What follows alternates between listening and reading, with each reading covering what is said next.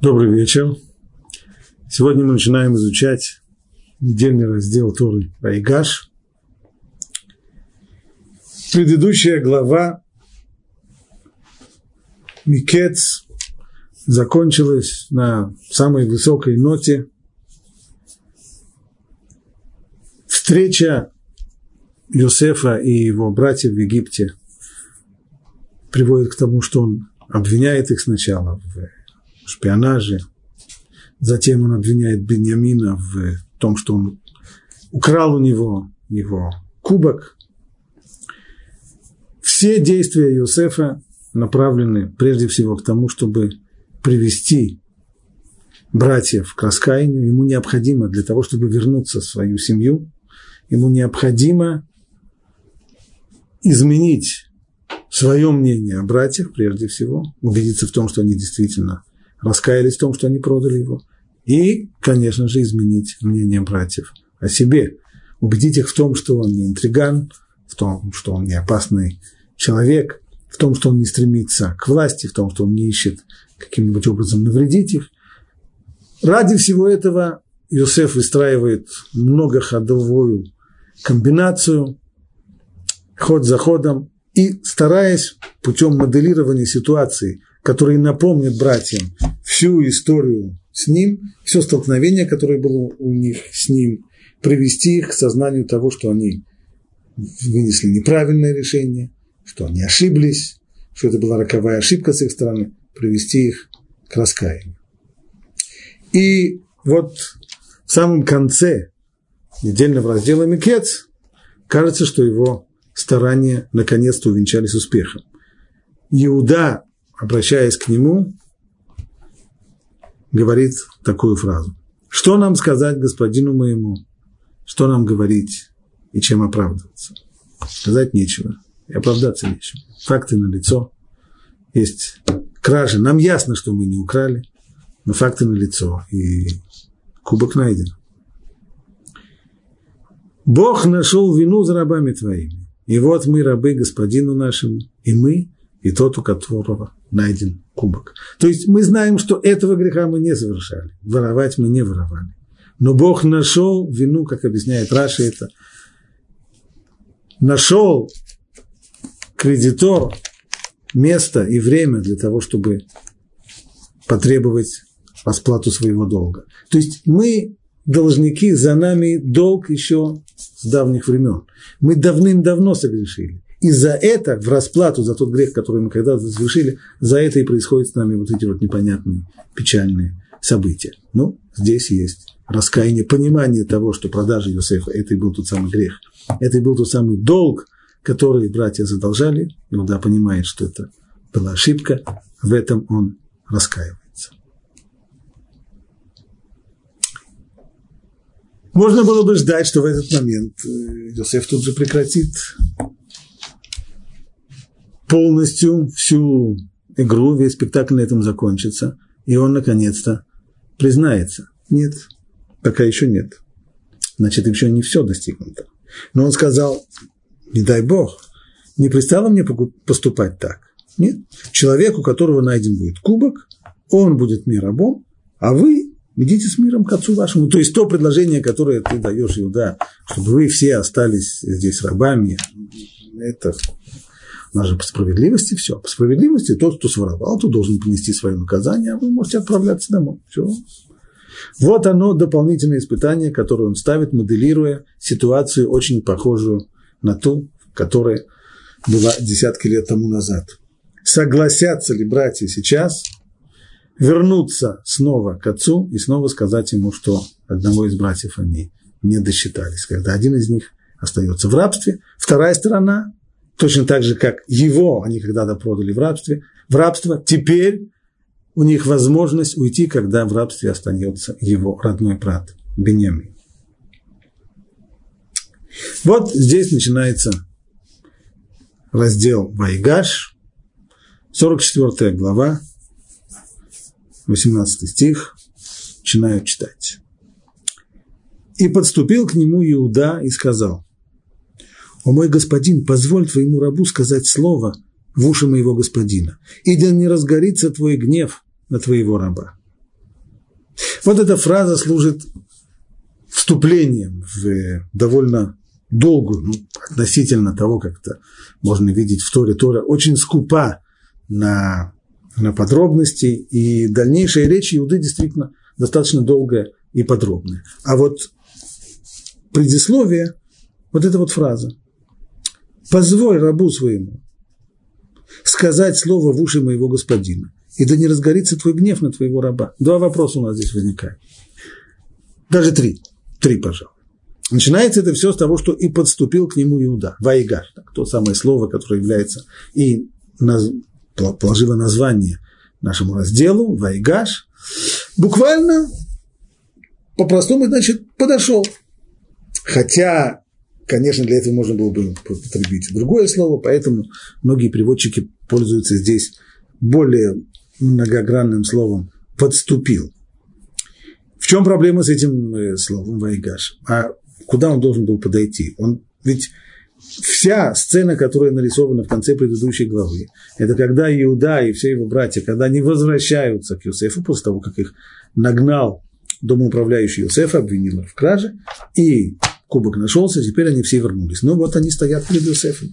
Так если они уже стоят перед Иосифом, и Иуда, ему есть что сказать, ну так скажи, куда он должен, почему подходить, куда, куда подойти, куда подступить.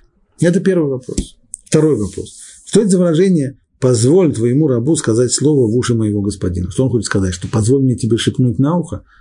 А зачем тогда шептать на ухо? И, наконец, третий вопрос. И да не разгорится твой гнев на твоего раба. А почему нужно, почему нужно было ожидать, в чем здесь, что он такого, он еще вроде бы ничего такого не сказал. Вроде бы никакого хамства он еще до сих пор не допустил. Почему же он тогда заранее уже просит, чтобы Йосеф не злился на него. Вот это три вопроса.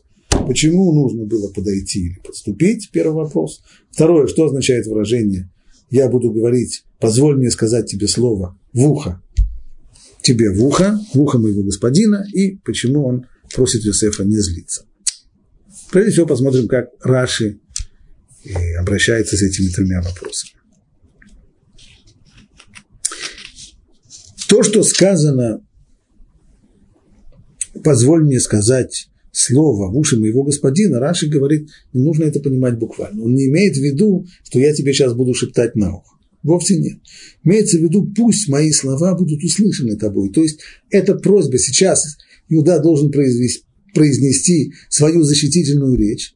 И все, что ему нужно в этот момент, это максимум внимания со стороны Юсефа, чтобы он обратил внимание на то, что будет говориться, а не то, чтобы он занимался во время этой речи какими-то другими своими делами, потому что тогда, скорее всего, ничего не поможет. Поэтому прошу тебя, склони ухо, то есть обрати внимание, вслушайся в то, что я тебе буду говорить, и пусть мои слова войдут тебе в сердце.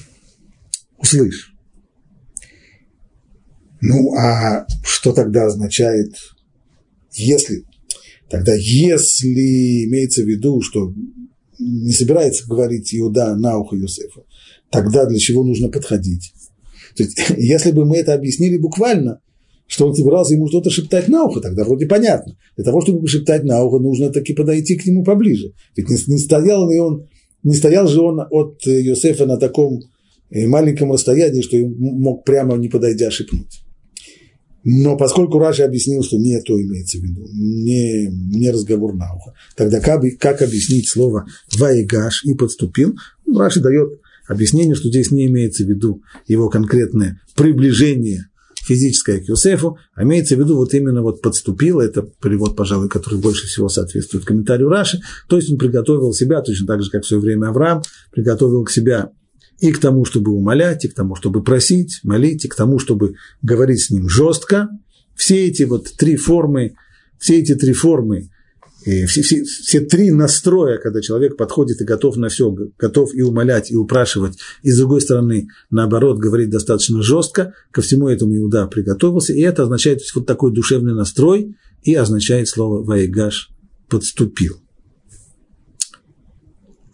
Тем самым ответили мы и на третий вопрос. Поскольку Иуда собирается говорить не только мягко, и не только упрашивать, и не только молить, но не исключено, что, скорее всего, в его речи будут и достаточно жесткие фразы и достаточно жесткие ноты, поэтому он заранее просит, чтобы ты просит Юсефа, чтобы тот не разозлился, ибо не все, что он скажет, будет так уж приятно услышать, не исключено, что здесь будут и обвинения тоже. Это подход Раши. Итак, еще раз повторим. Раши говорит то, что сказано здесь. Позволь мне сказать слово в ухо моего господина не имеется в виду прошептать на ухо, имеется в виду только я прошу тебя, чтобы мои слова вошли в твои, были услышаны тобой, чтобы они проникли в твои уши, то есть чтобы ты меня внимательно послушал. И гнев, гнев только, поскольку он собирается говорить достаточно жестко, отсюда он заранее просит его не гневаться. Но ряд комментаторов э, отказываются от э, пути, который дает Раши, и объясняют э, здесь пшат достаточно просто – действительно Иуда подошел к нему. То есть вот э, подошел к Йосефу. Почему нужно было подходить? Мы спросили. Он уже стоял перед ним. Да. Ну, например, Урахаем. Урахаем говорит следующую вещь. Когда человек находится на приеме такой важной особы, как Йосеф, почти что царственная особа, то понятно, что с ним не говорят в четыре глаза тет-а-тет, а такой человек выседает на своем важном кресле, а перед ним стоит целая армия телохранителей, и секретарей, и, и, и чиновников. Человек может обращаться к такому важному лицу, когда перед ними вот, целый такой заслон из э, слуг и чиновников. И Иуду это не устраивало. Поскольку он хотел говорить э, с Йосефом и боялся. Может быть, прибавим сюда еще одну э, фразу. Ведь после того, как он говорит, это не разгорится гнев твой на твоего раба, ибо ты для меня как фараон. По тому, как объяснил Раши, не очень понятно, что это за аргумент такой, что ты не разгорись, пусть не разгорится твой гнев на твоего раба, отсюда мы понимаем, говорит Раши, что он говорил с, ним, говорил с ним жестко, потому что ты для меня как фараон. Вот такой ты для меня как фараон. Урахаим объясняет здесь следующее. Ты для меня как фараон, фараон он царь. Известно, что цари, как, как сказано, лев млахим биядаши. Сердце царя, оно в руках Всевышнего. То есть, поскольку царь – это человек, решения которого имеют очень серьезное влияние, влияют и очень серьезно на жизнь многих других людей, то Всевышний направляет решение подобных людей. То есть есть некоторые мысли, которые зарождаются в голове, в головах у царей, у власть имущих, у людей подобного ранга, как Юсеф, почти царь. Но есть некоторая проблема. В тот момент, когда такой царь, человек, который держит бразды правления в руках, в руках-то он их держит, но вокруг него есть советники, стратегические советники, советники по делам печати, имиджмейкеры, э, э, секретари, юрисконсульты и так далее, и так далее. И в тот момент, когда он должен принять решение, то каждый из них начинает тянуть его в свою сторону. Ну, а люди, они как люди, у каждого из них есть свои интересы, у каждого из этих советников или секретарей или помощников есть у них как свои взгляды. И очень часто подобному властному лицу не удается принять решение то, которое он хочет, потому что его, все, все его слуги, все его помощники, все его юрисконсульты и прочие советники подталкивают его в другую сторону. Вот это то, чего Иуда опасается, поэтому он просит пройти, перейти через этот заслон всех слуг и советников, говорить с Йосефом тет-а-тет, без с тем, чтобы он принял решение, не советуясь со всеми его слугами и чиновниками. И, конечно же, эта фамильярность подойти, сократить настолько дистанцию и пройти, как сегодня бы сказали, в стерильную, в стерильную площадь, там, где не должно быть никаких посетителей, так близко подойти к правителю, это, конечно, э, фамильярность, даже граничит с хамством, поэтому Иуда сразу же просит прощения. Ты э, прости меня за то, что я это делаю. А почему я это делаю? Потому что ты для меня как царь. И я бы, я хочу, чтобы ты своим царственным саном принял это решение без советников. В этом смысл этих предложений по Орахае. И в том же направлении идет и Анацив Вемектава. И говорит он, что вот то, что сказано, позволь твоему рабу сказать слово в уши моего господина, нужно понимать буквально, то есть сказать на ухо. Почему нужно сказать на ухо? Когда мы говорим на ухо, когда мы, говорим, когда мы шепчем, тогда почему обращаться к нему шепотом? Шепотом мы всегда говорим, чтобы другие не услышали. Пусть они не услышат. То же самое и здесь. Почему? Почему он хотел, чтобы, чтобы, чтобы было на ухо? Это потому что Иуда предлагает ему некоторую сделку. Что он хочет сказать? Пусть, это его самая последняя фраза, он предлагает, а теперь пусть твой раб, после всех возвышенных слов, которые он говорит, теперь пусть твой раб, то есть я, останется вместо юноши рабом у его господина, а юноша пусть пойдет со своими братьями. Давай сделаем. Тебе нужно отправить кого-то в рабство за это воровство. Отправь меня, я согласен. А его только отпусти. Понятно, что это предложение, оно не соответствует закону. Предложить э, важному чиновнику в присутствии других, в присутствии всех его секретарей, помощников и консультантов и советников, предложить ему сделать подобную незаконную вещь, это неправильно, чтобы они услышали. Поэтому если уже предложить ему поступить вне закона, то ну, желательно бы без, без свидетелей. Более того, ведь ну, закон-то он, конечно, закон, но понятно, что есть люди, которые стоят над законом. Обычно в, тех, э, в, в ту эпоху это были цари. Закон – это закон, а царь – своя воля. Поэтому обычно к царю можно было обращаться с такой просьбой о помиловании, о том, чтобы он сделал что-то вне закона.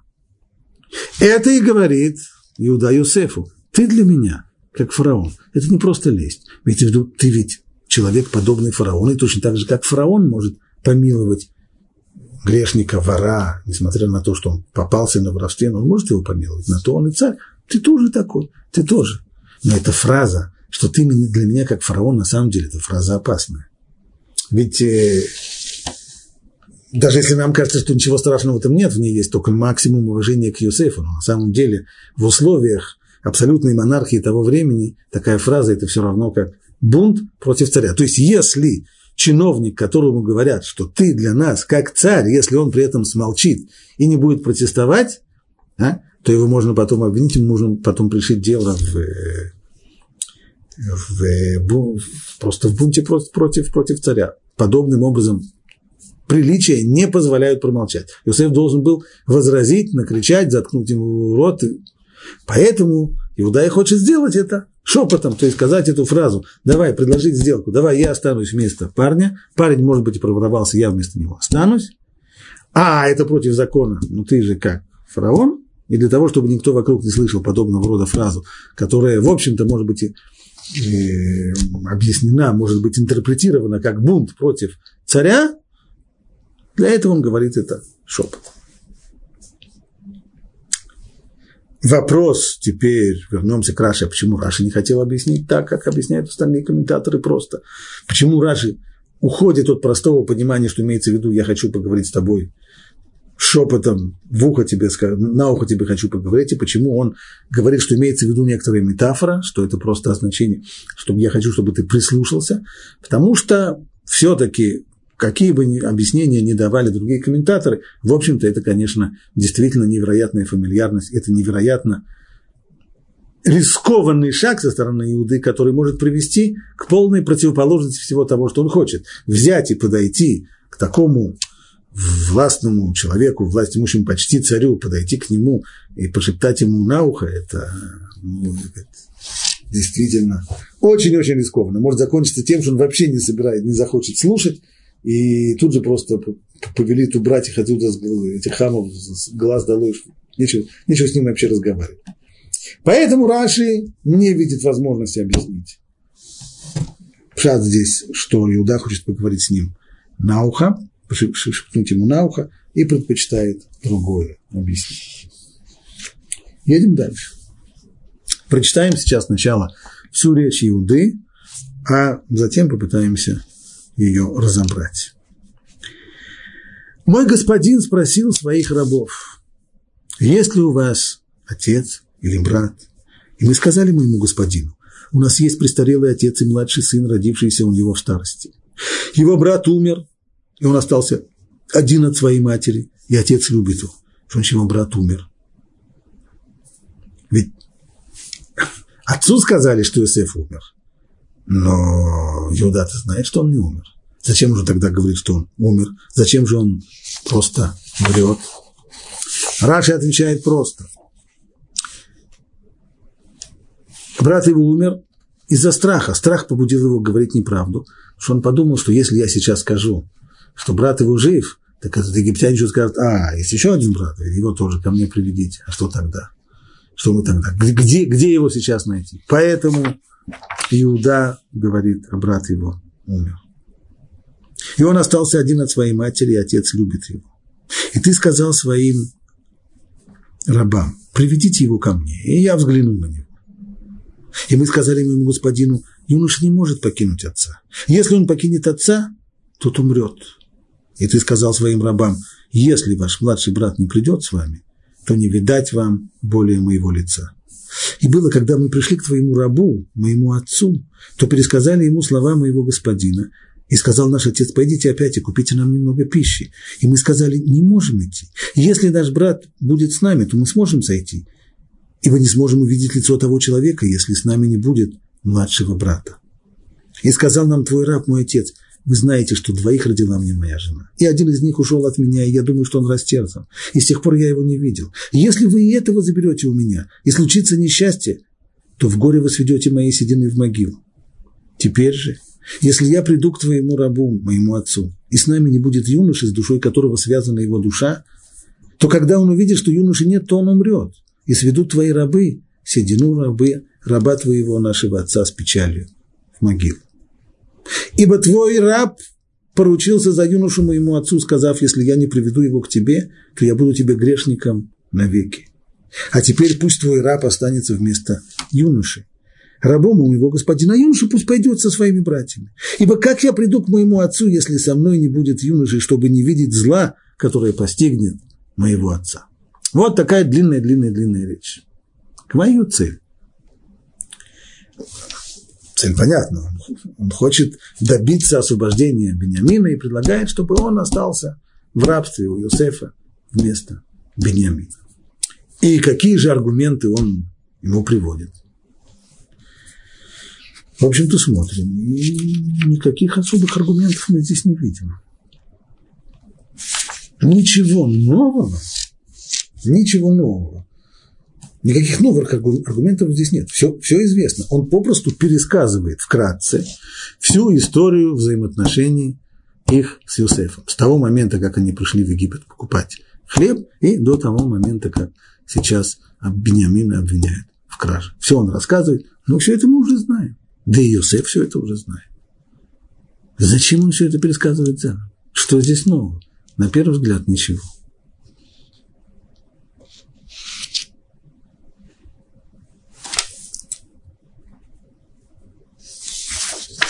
Рамбан отвечая на этот вопрос, пишет так. Действительно, никаких новых аргументов, никаких новых идей в словах Иуды нет.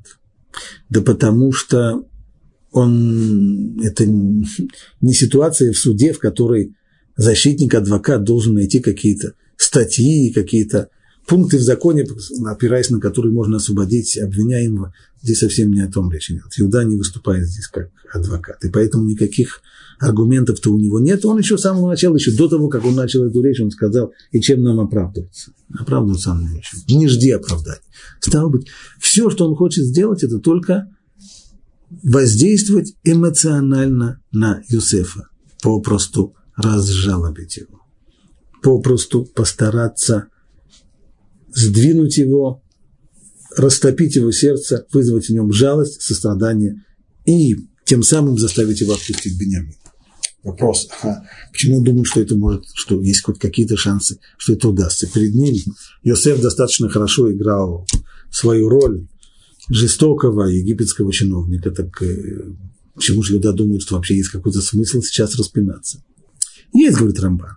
Ведь верно, что, что Йосеф играл роль жестокого египетского чиновника, но вместе с тем он там и сям пропустил несколько фраз, которые могли изменить отношения. Он сказал, что он Бога боится, если этот человек боится Бога, и тогда, тогда нужно постараться в нем пробудить первое – жалость, постараться пробудить в нем милосердие, сочувствие и, быть может, даже возможные, возможные чувства вины. Что Иуда и делает? Ведь он на самом деле, как он здесь говорит, что к чему сводится его речь? Что если сейчас ты настоишь на исполнении закона, и парень останется, юноша этот останется с тобой, то тем самым ты приведешь к смерти моего отца. Именно так. Сказано здесь правда. Теперь же, если я приду к твоему рабу, моему отцу, и с ним не будет юноши, с душой которого связана его душа, то он увидит, что юноши нет, даже не успеет расспросить, в чем дело. Будет моментальный инфаркт просто. То он умрет. И сведут твои рабы седину раба твоего, нашего отца, с печалью в могилу. Говорит Рамбан, это иносказание, то есть сведут твои рабы. Не твои рабы сведут, а ты сведешь, имеется в виду. Это то, что здесь под текстом идет, что в конечном итоге твое поведение приведет к тому, что ты попросту сведешь старика отца в могилу. Ты хочешь брать на себя такую ответственность? Говорит это Иуда уважительной форме. Так что обвинение, оно только идет намеком. Потом сведут твои рабы, седину раба твоего нашего отца в могилу. Но, в общем-то, это, безусловно, намеком идет здесь обвинение к Иосифу. Стало быть, все, что здесь есть, действительно нет никаких, нет никаких претензий. Рамбан, кстати, спорит здесь с Рашей, который приводит, что да, была некоторая претензия. Раши в самом начале пишет так, комментирует начало, начало слов Иуды, мой господин спросил своих рабов, есть ли у вас отец или брат. Мы сказали ему господину, есть у нас престарелый отец и младший сын. То есть вроде как пересказывает все то, что Иосифу уже хорошо известно. Говорит, Раши, нет, здесь не пересказ. Здесь под текстом идет уже просто обвинение. Зачитаем слова Раши. Мой господин спросил своих рабов с самого начала, ты подошел к нам с коварством. То есть злой умысел был с самых первых шагов. Ты задумал возвести на нас ложное обвинение. Для чего ты задавал нам эти вопросы? Где это видно, где это слыхано, что люди, которые приходят купить пшеницы, их начинают спрашивать, задавать им вопросы, анкетировать их. А если у вас родственники, родственники за границей, а если у вас папа, если у вас брат, какое, какое дело, какое это отношение имеет к людям, которые приходят покупать хлеб? Мы что, просили руки твоей дочери? Или ты к нам сватался, к нашей сестре сватался? Чего вдруг выяснять какие-то семейные подробности? Стало быть, с самого начала это было, это было э, злым умыслом. И мы сказали, мы от тебя ничего не скрывали. И то, что, и то, что продолжает Раши, то, что ты сказал, и ты сказал своим рабам, приведите его ко мне, и я взгляну на него, это называется то, что ты сейчас пытаешься обвинить его в воровстве, и то, что ты сейчас пытаешься засадить его за решетку, так называется, это называется взглянуть, ты его пообещал только взглянуть на него, а теперь пытаешься его засадить за решетку. Трамбан, Пшат, сказать, что это претензия. Какая может быть претензия? Да, действительно. Йосеф сказал, приведите ко мне этого человека. Я на него взгляну. Значит ли это, что если он теперь нахулиганит или, или, или сворует что-то, то поскольку я пообещал на него взглянуть, то я его не могу уже тронуть? Конечно, нет. Да, я сказал, приведите, я на него взгляну. Более того, Юсеф же поначалу отнесся к нему очень доброжелательно и, и наоборот, всячески выделял его, всячески а, если он уж потом своровал, так своровал, что же я могу сделать? Не значит, что если я просил его привести сюда, чтобы взглянуть на него, то он уже имеет полное право нарушать закон. Это нет. Поэтому найти здесь какие-то аргументы на уровне разума, говорит Рамбан, да нет здесь ничего абсолютно разумного. Все, что здесь есть, здесь есть психологическое воздействие. И Иуда довольно, если проанализировать эту речь более подробно, Иуда действительно мастерски ее выстраивает. Это речь с подъемами и со спусками. Он то нагнетает напряжение, то распускает его. Действительно, речь в том понимании, которое ее дает Рамбан, она, она очень сильная, выстроена с умом, и смысл ее только в психологическом воздействии. Растопить сердце египтянина, который утверждает, что он богобоязненный человек, напугать его тем, А боязнь человек должен бояться этого, что он своими действиями сведет кого-то в могилу. Что может быть страшнее того? И путем переплетения э, милосердия, жалости и, и страха перед преступлением заставить его отказаться от Беня. Это так объясняет Рамбан. А Бейталейви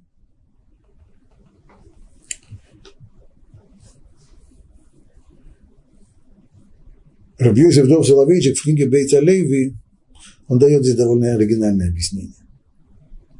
Связывает это с тем, о чем мы говорили раньше. Он тоже, как и многие комментаторы, говорит, что э, Йосеф хотел подойти, э, простите, что Иуда хотел подойти к Йосефу и говорить с ним тет-а-тет. Не так, как он говорил раньше.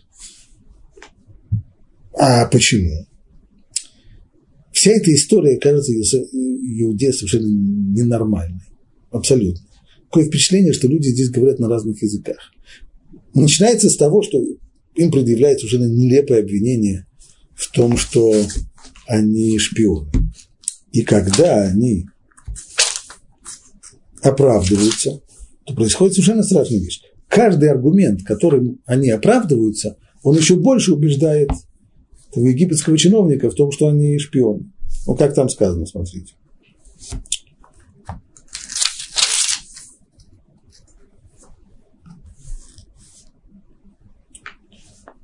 Юсеф обвиняет их в шпионаже. Вы шпионы, вы пришли высмотреть наготу этой страны. И они сказали, нет, господин мой, рабы твои пришли купить снова. Все мы сыновья одного человека, мы честные, не были рабы твои шпионами. Но он сказал, нет, только высмотреть наготу этой страны и пришли вы.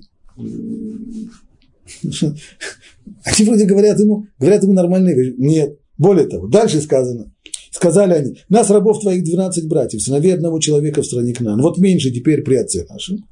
А одного не стало. И он сказал им, о, потому-то я и говорю вам, что вы шпионы. Что он здесь увидел, что они шпионы? Что, что, за, что, что за дурацкий диалог? Ему говоришь нормально, ему говоришь логично, совершенно нормальный, логичный аргумент. А, а о, о, вот как раз вот это и доказательство, что вы шпион. И все это продолжение дальше что пошло. Вот здесь у Иуды вдруг возникла мысль. Ведь он до сих пор общался с ним через переводчика. Не было такого общения непосредственного, тет-а-тет. Был переводчик, который переводил с еврейского языка, на котором говорили братья, он переводил на египетский. Может быть, переводчик все перевирает.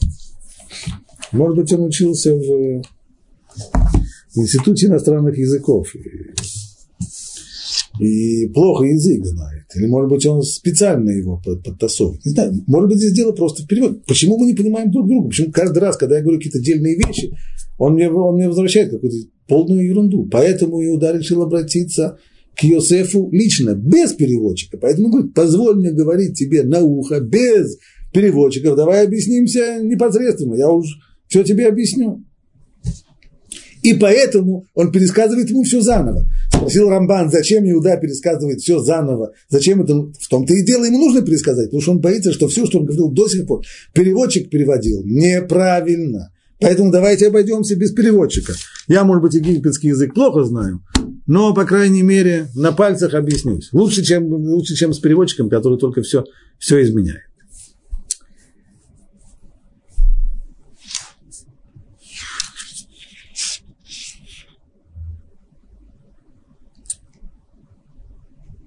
Еще несколько деталей в, в этой речи. Видно, с одной стороны, что Иуда старается говорить так, чтобы пробудить, и так пишет Рамбан, и действительно это видно по тексту, он пытается пробудить жалость, разжалобить. Но с другой стороны, под текстом идет совершенно другое направление. Здесь есть и обвинение. А здесь есть протест против несправедливости, против поклепа. Особенно это видно в комментарии Раши. Когда Раши объясняет, что означает «не разгорится гнев твой на, на твоего раба, ибо ты для меня как фараон», Значит, пшата пашут, так объясняются эти слова самым простым образом, что я, может быть, позволяю себе поведение немного фамильярное, то, что я подхожу к тебе или обращаюсь к тебе, но это не потому, что я тебя не уважаю, наоборот. Ты для меня все равно, что фараон. Раши, комментируя эти вещи на уровне драж, Пшат здесь, в моих глазах ты велик, как царь. Ты для меня, как сам фараон. Это в прямом смысле. Пшат. А мидраж? Мидраж. Мидраж всегда дает не то, что говорится, не то, что услышали бы люди, стоящие рядом, а то, что происходит на уровне только чувства, мысли, слова, которые не высказываются, но которые подразумеваются тебе не избежать наказания проказа из-за него, то есть за этого, за Бениамина. Подобно тому, как в свое время фараон был наказан за то, что задержал у себя всего лишь на одну ночь мою прабабку Сару.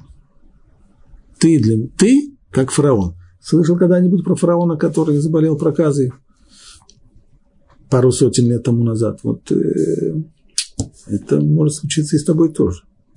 Другое объяснение. Как фараон постанавливает и не исполняет, обещает и не делает, так и ты. Что Раш имеет в виду? Это уже совсем удар ниже пояса.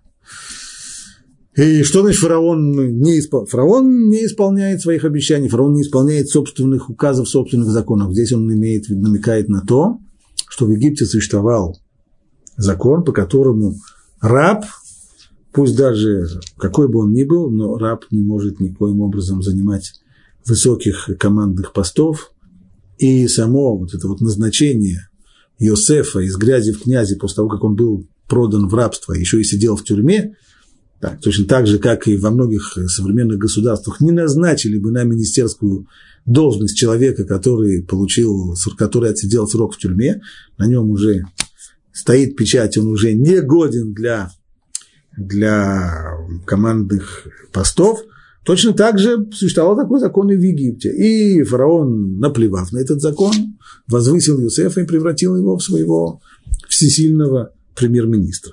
Это намекает здесь Иуда, точно так же, как ты не обещаешь, точно так же, как фараон не исполняет своих обещаний и законов, точно так же и ты. Ты что пообещал? Ты пообещал только взглянуть на парня, мы его привезли тебе, ты на него взглянул, а теперь ты пытаешься его засадить за решетку.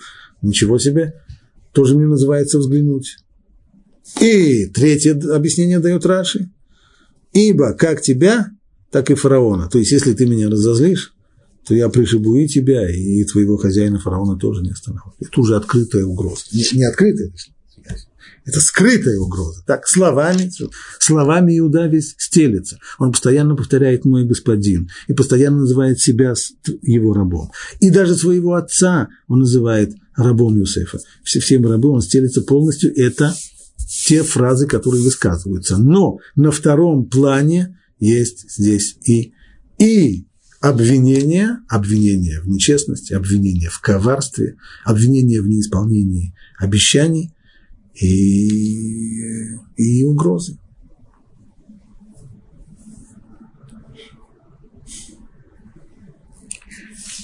В конце своей речи говорит Иуда, а, а теперь пусть твой раб останется вместо юноши рабом моего господина, а юноша пусть пойдет со своими братьями. Ибо как я приду к моему отцу, если со мной не будет юноши, чтобы не видеть зла, которое постигнет моего отца. И чуть раньше есть еще одна фраза. «Ибо раб твой поручился за юношу моему отцу, сказав, если я не приведу его к тебе, я буду перед тобой грешником навеки». А это для чего он здесь упоминает? Раши объясняет следующим образом, что если ты спросишь, почему так получается, что все остальные братья молчат, и только я говорю, так я тебе скажу, в чем разница. Все они снаружи, а я связался накрепко узами клятвы, то есть я поклялся отцу, что если я не приведу тебе Бениамина, то быть мне отверженным грешником навечно в этом мире и в грядущем мире. Именно поэтому я-то сейчас говорю, а все остальные молчат. Харамбан объясняет, что здесь имеется в виду несколько другое. Этими словами Иуда только подчеркивает, насколько тяжела была для отца разлука с Бениамином, настолько, что он потребовал от меня поручиться и потребовал от меня покляться вот такой вот страшной клятвой, что я, иначе его невозможно было убедить. И теперь, вот, чтобы ты понял, теперь ты хочешь сделать так, чтобы ребенок не вернулся, чтобы юноша не вернулся, и подумай, что ты причиняешь нашему отцу. Все, что мы говорили до сих пор, это объяснение классических комментаторов, вещи более-менее известные. А вот э, в Мидраше, Мидраш Танхума, там вся эта сцена передается довольно неожиданно. Там вот эта речь, в которой Иуда ведет себя как искусный оратор, знающий, каким образом психологически воздействовать на людей, которые слушают его, выстраивающие свою речь. Эта речь не спонтанная, она выстроенная, она, безусловно, продуманная. Там почему-то Мидраш Танхума представляет всю эту речь как диалог между Иудой и Иосифом. Я прочитаю только некоторые отрывочки, диалог там очень длинный. Иуда начинает. Мой господин спросил своих рабов, есть ли у вас отец или брат? С самого начала ты возвал на нас, ты навел на нас, возвел на нас навет. Ну, это Раши тоже приводит это, цитирует это начало. Только Раши на этом ставит точку, а Мидраш там продолжает. Из скольких стран пришли люди в Египет покупать провизию? И ни одного ты не спросил об этом. Кого просили заполнять анкеты и указывать там родственников до, до четвертого колена? Что мы к твоей дочери пришли свататься? Или нашу сестру ты хотел взять себе в жены? Но тем не менее, мы не скрыли от тебя ничего. А дальше следует ответ Иосифа. Иуда, а почему это именно ты выступаешь от имени всех братьев?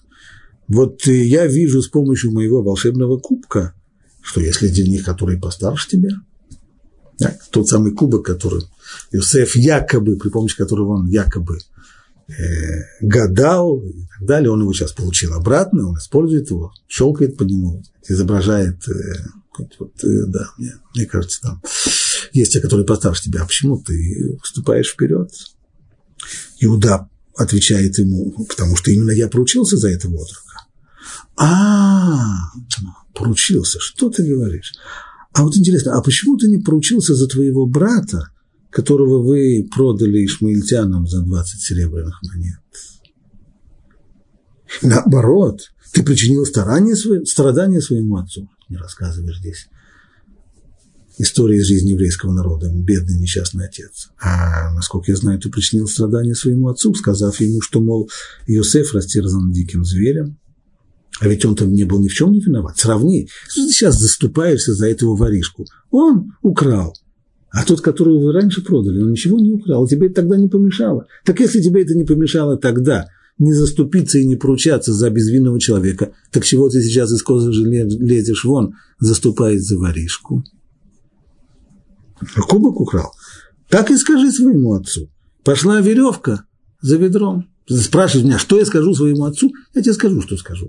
Что ему сказать? Пошла веревка с ведром, когда человек набирает воду в колодце, да, бросает туда, бросает ведро, ну, естественно, вся веревка и распутится. Вот, э, сначала ведро, потом веревка. Что такого страшного, что такого ужасного? Сделай это один раз, делайте это еще раз. Услышав это, Иуда зарыдал и сказал, как я приду к моему отцу, а юноши нет со мной сказал ему Иосиф, ну, хорошо, давай, давай поборемся, давай готовься, сейчас драться будем. Иуда сказал Юсефу, заметь, с самого начала ты намеревался только возвести на нас поклеп. Ты тогда сказал, вы шпионы, а потом сказал, вы высмотрите уязвимые места этой страны пришли. А в конечном итоге ты еще сказал, вы украли мой кубок. Обвинения идиотские один за другим. Ты поклялся жизнью фараона-злодея, а я клянусь, жизнью моего отца-праведника. Если я выну мой меч из ножен, то весь Египет переполнится трупами. Отвечает ему Юсеф, ну, если вынешь свой меч из ножен, то я сверну его, оберну его вокруг твоей шеи. Иуда. А что же мы тогда скажем отцу? Йосеф, ну я же тебе уже сказал, что повторяю все. Пошла веревка за ведром. Иуда, неправым судом ты судишь нас. Отвечает им Иосиф, неправый суд, творящим неправду. Нет больше несправедливости, чем продать своего собственного брата в рабство. Иуда, очевидно, уже совсем рычит. Огонь Шхема горит в моем сердце. То есть руки уже чешутся, как... Иосиф, а, это огонь Тамар, твоей невестки. Да-да-да, я слышал. Да. Ну ничего, я его потушу. Иуда, сейчас же я выйду и окрашу кровью все улицы города. Иосиф ему отвечает, о, да, вы всегда были красильщиками, конечно, вы красили кровью рубашку своего брата, принесли папе и сказали, хищный зверь его растерзал. Если прочитать и просто обалдеть, что здесь происходит. Такое могло происходить на самом деле. Э, между ними был такой диалог. В Торе ясно идет. В Торе совершенно ясный монолог Иуды, который Иосиф слушает. Я не знаю, что он думает при, при этом. Можно себе представить. Но ведь по, по тексту он же ничего не отвечает. Более того, разве можно понять это буквально? Ведь если бы Иосиф, ведь если бы Иосиф хотя бы одну из этих фраз сказал ему на самом деле, то Иуда тут же бы понял, с кем он имеет дело, он же тут же бы понял, что это Иосиф. Кто, кто это еще может знать?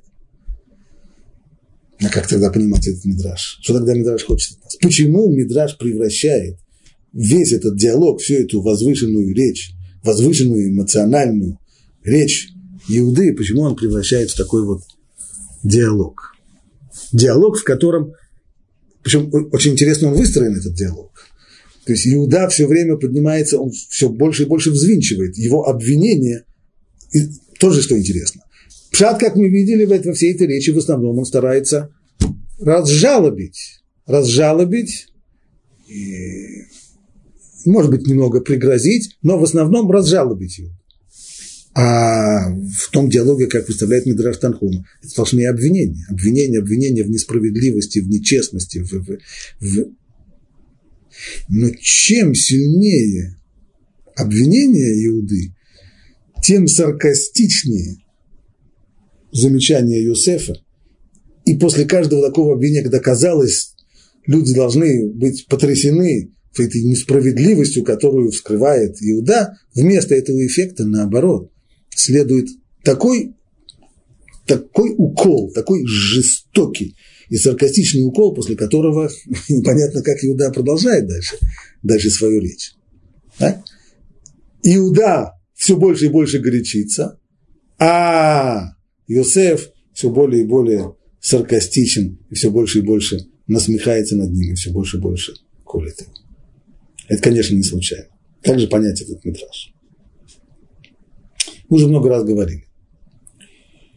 Пшат – это понимание текста и событий так, как эти события увидел бы сторонний наблюдатель. Что сказано, какие поступки сделаны. Так, если бы эту беседу записали, эту вот сцену встречи Иуды и Иосифа, записали бы ее на пленку, аудио или видео, то вот те слова, которые мы прочитали в Торе, вот они бы там и были зафиксированы.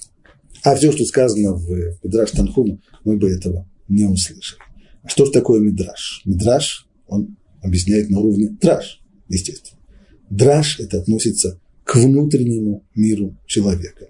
Это не те слова, которые сказаны, это мысли, которые человек в этот момент думает, и каждый из нас хорошо знает, что очень часто бывает так, что мы говорим одно, а при этом думаем другое.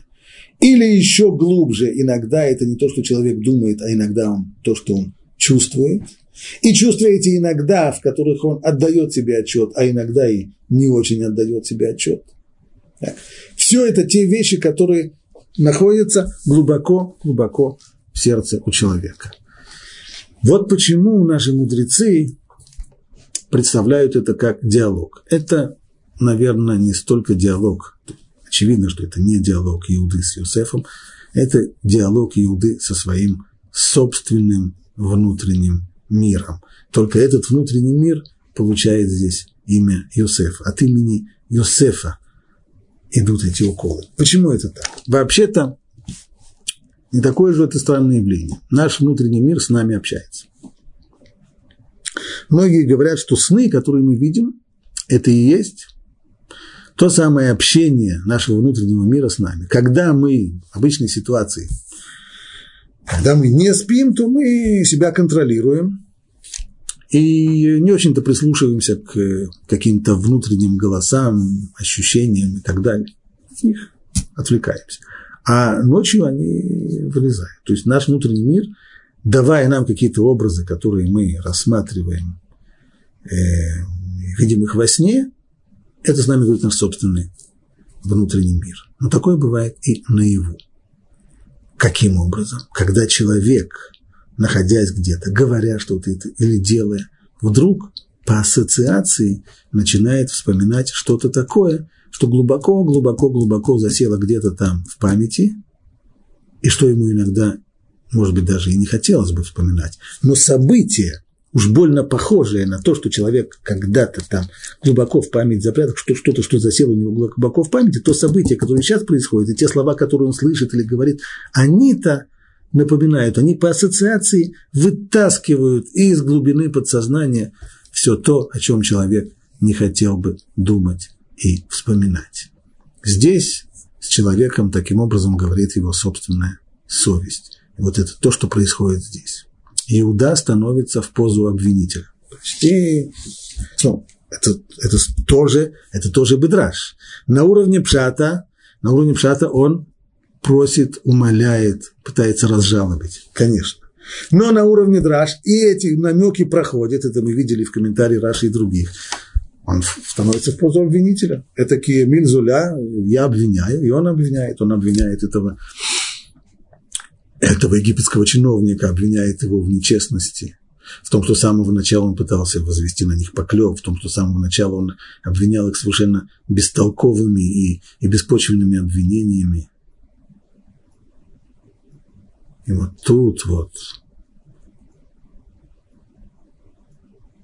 когда, казалось бы, Иуда должен почувствовать свой, свое, свой, свое нравственное превосходство над этим чиновником египетским – он ощущает, что это нравственное ощущение нравственного превосходства у него уходит. Да потому что он тоже когда-то, как он теперь это понимает совершенно напрасно, обвинял своего брата Иосифа в преступлениях, которые тот никогда не совершал. Более того, когда он говорит о том, что их судят неправедным судом, да, но ведь и его, их собственный суд, когда они присудили Иосифа, и присудили его даже к смерти, он тоже-то, в общем-то, оставался неправедным. И даже если они его не убили, а только продали его в рабство, но продать нет больше несправедливости, чем продать своего собственного брата в рабство. Он обвиняет Иосифа в несправедливости, он обвиняет в том, что, возводя поклеп, этот египетский чиновник пытается оставить в рабстве безвинного человека, но мы же сами продали в рабство. И не просто человека, а собственного брата. Иуда начинает, видим, что он начинает просто кричать, угрожать. Вы ему меч из ножны, весь Египет наполнится трупами. Этот крик наверное, подобен тому крику, которым люди иногда хотят заглушить голос своей совести, когда совесть пробуждается, и когда она начинает так вот спускать нас, весь наш пафос, когда мы, с пафосом говорим что-то, обвиняя других людей, то тут же совесть пробуждается и спрашивает нас, ну а, а, а мы сами, мы сами этим грехом не, не грешны? Чтобы заглушить это, Иуда начинает кричать, и действительно все эти воспоминания, все эти мысли его просто выводят из себя. Сейчас же выйду и все улицы окрашу кровью. И снова по ассоциации окрасить кровью, да, это один раз уже было. Мы уже окрасили один раз кровью, только рубашку Юсефа. Так вот этот вот вскрывает нам Мидраж самую-самую сокровенное. То, как человек, с одной стороны, вставая в позу обвинителя и обвиняя всех других в несправедливости, в в, отвратительных поступках, внутри его происходит слом, внутри он все больше и больше ломается, потому что на самом-то деле он понимает, что все те грехи, в которых он обвиняет других, он сам в них грешен. Это на самом деле то, чего Юсеф и хотел добиться от него. И его главное, главное вот это обвинение, которое Йосеф из Мидраша бросает в лицо Иуде, а, как мы понимаем, Иуда сам себе, ты поручился за этого парня пред своим отцом, а почему же ты не поручился когда-то за своего брата, которого продали в Египет? Вот только когда все эти мысли прошли у него в голове, и тогда действительно Иосиф добился, чего он хотел, вот только после этого он уже мог открыться, после всей этой речи. В Мидраш Танхума есть еще один э, отрывочек, в котором он рисует, каким образом Иосиф открывается братьям. В принципе, мы подошли здесь именно к тому самому месту, как сказано дальше в Торе, и не мог больше Иосиф сдерживаться при всех, что перед ним. И закричал, выведите от меня всех, и никто не стоял перед, при нем, когда Иосиф открывался своим братьям. После этих слов и произошло раскрытие. А Мидраш говорит так, что Иосиф сказал Иуде, э, погоди, погоди, погоди, вы же сказали мне совсем недавно, я помню сейчас, как вы сказали, что брат этого парня умер, да? Значит, вы честные люди, не шпионы, не, не воры, ничего, и у вас еще был брат и умер. Очень интересно. Это ложь. Как так ложь? Он умер. А это ложь, потому что он живой. Ну, ничего подобного.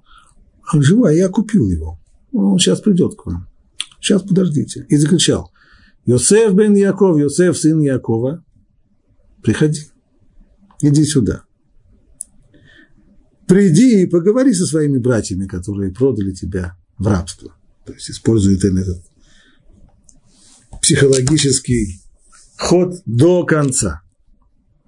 Пауза. Братья начинают смотреть во все стороны. Когда же откроется дверь, и туда войдет Юсеф, смотрит на одну дверь, на другую, и достаточно, достаточно сильно выдержав эту паузу, Юсеф им говорит, э, чего смотрите туда и сюда? Это я, Юсеф. Я, Юсеф, брат ваш. Вот это завершение всей этой сцены, так как ее видит Мидраш Танхума, нам предстоит ответить на один важный вопрос. В тексте Торы сказано, и не мог больше Йосеф сдерживаться при всех, кто стоял перед ним. То есть, почему он раскрылся братьям? Потому что не мог больше сдерживаться. Что же это значит? Что если бы он мог сдержаться, то он бы продолжал свою игру, он продолжал бы свой спектакль. Но, казалось бы, из всего того, что мы сейчас выучили, его цель полностью была достигнута. Зачем же ему продолжать играть? Или мы просто не понимаем то, что написано? Ну, так написано вроде. И не мог больше если сдерживаться при всех. Если мы правильно перевели слово, говорит апек, сдерживаться. Ему все время приходилось сдерживать себя, ему было трудно играть всю эту роль, до сих пор он сдерживался, хотя несколько раз он должен был выходить, вытирать слезы, умывать лицо, но это выходило. А теперь все, сломался. Но, значит, он хотел продолжать это? А что ему нужно было продолжать? Вроде бы все было достигнуто, и дальнейшее, дальнейший спектакль не имеет смысла. Ну, а этот вопрос мы уже ответим на следующем уроке.